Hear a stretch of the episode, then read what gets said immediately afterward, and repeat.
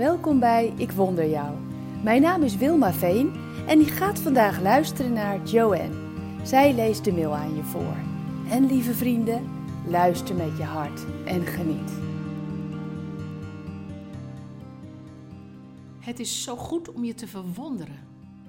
Terwijl je het misschien heel druk hebt, nodig ik je uit om even te stoppen met wat je doet. Kijk eens naar de hemel en denk na over hoe mooi Gods huis is. Kijk dan om je heen en zie hoe mooi de aarde is, hoe de natuur Gods schoonheid weerspiegelt. Op een dag deed de profeet Habakkuk dat ook. En daarna aanbad hij God. Je leest in Habakkuk drie, vers drie en vier hoe dat ging. Daar staat: God, de heilige God, kwam over de heuvels van Teman en de Paranbergen.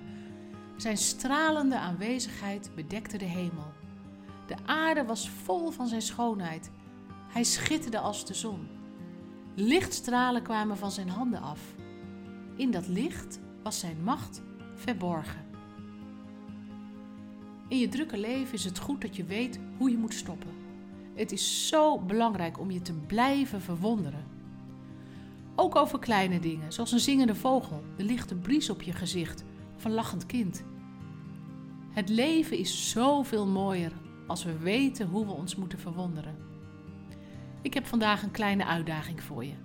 Stop even bewust met alles wat je doet en kijk eens goed om je heen. Adem in en adem uit. Bedank God voor deze adem en ga dan weer verder met je dag. Ik zal hetzelfde doen en ik zal vandaag voor jou bidden. Bedankt voor het luisteren naar Ik Wonder Jou. Hebben de woorden je hart geraakt en de teksten je geïnspireerd? Gun ook anderen Ik Wonder Jou. Meld ze aan bij w w w punt ik wonder jou punt n l. Ik ben zo blij dat je bestaat.